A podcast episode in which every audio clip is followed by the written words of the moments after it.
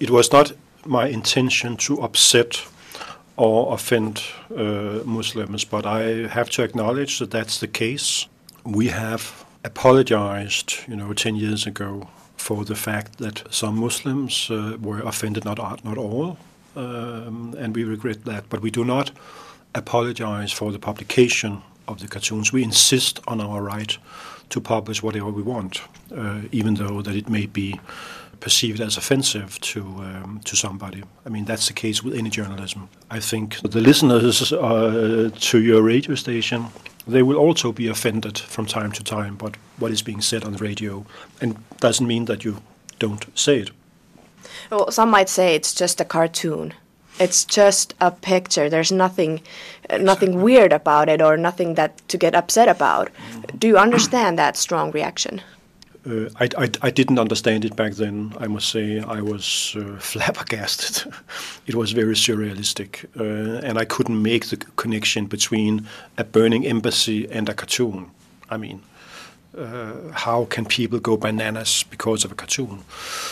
But but uh, today I have to I, I understand that this is a fact of our life.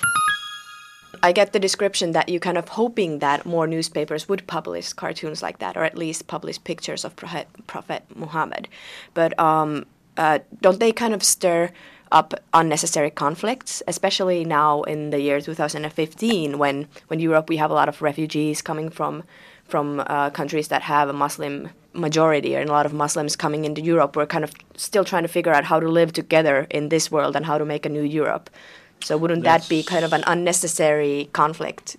I mean, you can say that about anything. that uh, everything that creates some kind of tension or a conflict should be avoided.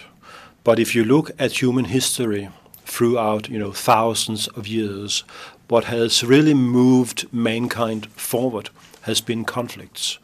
Uh, conflicts about ideas, about about things that people at some point in history found very provocative and challenging, uh, and then later it became a fact of life, and it pa paved the way for new inventions, for new understandings, uh, for more tolerance, uh, and so on and so forth. I mean, I'm not calling on media to publish cartoons of the Prophet Muhammad just to make a statement to uh, new Muslim immigrants who, or asylum seekers who are coming to Europe.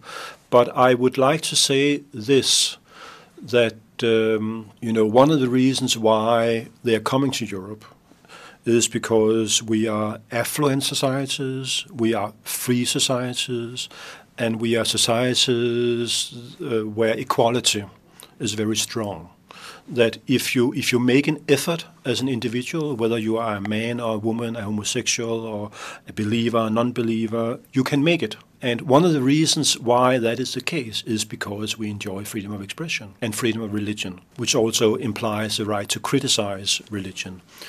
And, and these uh, fundamental liberties, they are not up for negotiation. And I think that you know many politicians in Western Europe they believe that the best way to save the social peace is to put new, new limitations on speech when we are becoming more diverse. When we have more multicultural, multi-religious, and multi-ethnic societies, we should put new limitations on speech. And I believe it's exactly the other way around. That the more diverse a society becomes, the more diverse speech we will have to live with. Uh, and that means, in fact, that um, the more multicultural society is, the more freedom of expression we need in order to be able to provide the necessary space for everybody to express themselves. Yes, it will lead to clashes uh, because we have different values and different uh, understandings of life, but that's only natural. There are just two things that we will not accept. You should not try to ban speech that you don't like, and you should not use violence in order to get your way. Um, apart from that, you can you can you know uh, say whatever you want, or uh, you would have to accept that others uh, may from time to time say things that you don't like.